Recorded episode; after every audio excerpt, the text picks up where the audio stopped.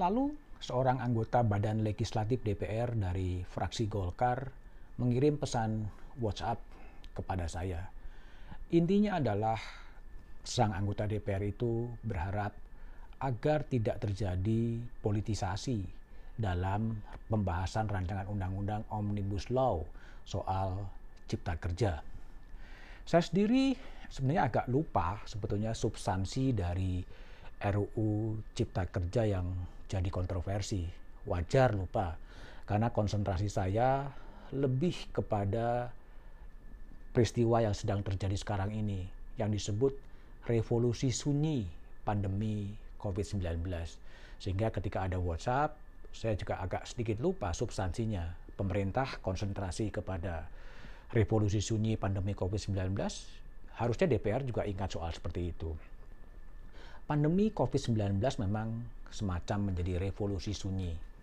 Sistem finansial, sistem anggaran, sistem politik luluh lantak dengan revolusi sunyi itu sendiri. Kapitalisme seakan berhenti. Masa depan kapitalisme justru dipertanyakan. Karena yang terjadi adalah tren pemenjaraan secara fisik, tren deindustrialisasi, definansialisasi, ini adalah gejala-gejala baru dari pandemi itu. Kalau kita ingat apa yang dikatakan orang filsuf Noah Yuval Noah Harari, pasca pandemi akan terjadi dunia baru. Dunia baru seperti apa ya tergantung bagaimana kita meresponnya sekarang ini. Nah, ketika sang anggota DPR meminta agar RUU Cipta Kerja itu tidak dipolitisasi, sebetulnya tidak ada politisasi. Hanya yang namanya RUU butuh konsultasi publik, butuh mendengar banyak masukan. Masalahnya sekarang ini adalah orang-orang tidak lagi konsentrasi untuk membahas RUU Cipta Kerja itu. Banyak kelompok-kelompok yang minta itu ditunda saja terlebih dahulu sampai badai pandemi ini kemudian selesai. Beruntung Ketua DPR Puan Maharani dan juga Presiden Jokowi sepakat untuk menunda pembahasan klaster ketenaga kerjaan. Saya pikir itu sikap yang baik, tapi sebenarnya tidak cukup ya. Nah, membahas RUU itu adalah tindakan politik. Diskusi soal RUU, RUU Cipta Kerja itu adalah bentuk partisipasi politik, bukan malah mempolitisasi itu sendiri.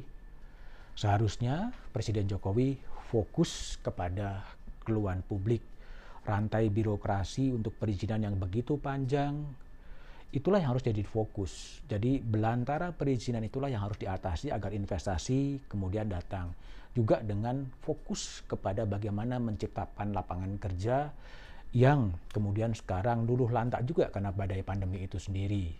Tapi masalahnya adalah kenapa RUU Cipta Kerja ini kehilangan fokus. Kalau kita merujuk kepada artikel yang dibuat oleh mantan Hakim Konstitusi Maria Farida Indrati di Kompas 4 Januari 2020, Ibu Maria mengatakan perlu dikaji kembali yang melandasi pembentukan Undang-Undang Omnibus Law agar tidak terjadi gejolak. Itu adalah pesan dari Guru Besar Ilmu Perundang-undangan UI dan juga mantan Hakim Konstitusi. Azuma di Asra juga mengatakan sebaiknya memang ditunda terlebih dahulu. Saya pikir Maria dan Azumadi tidak lagi berpolitik.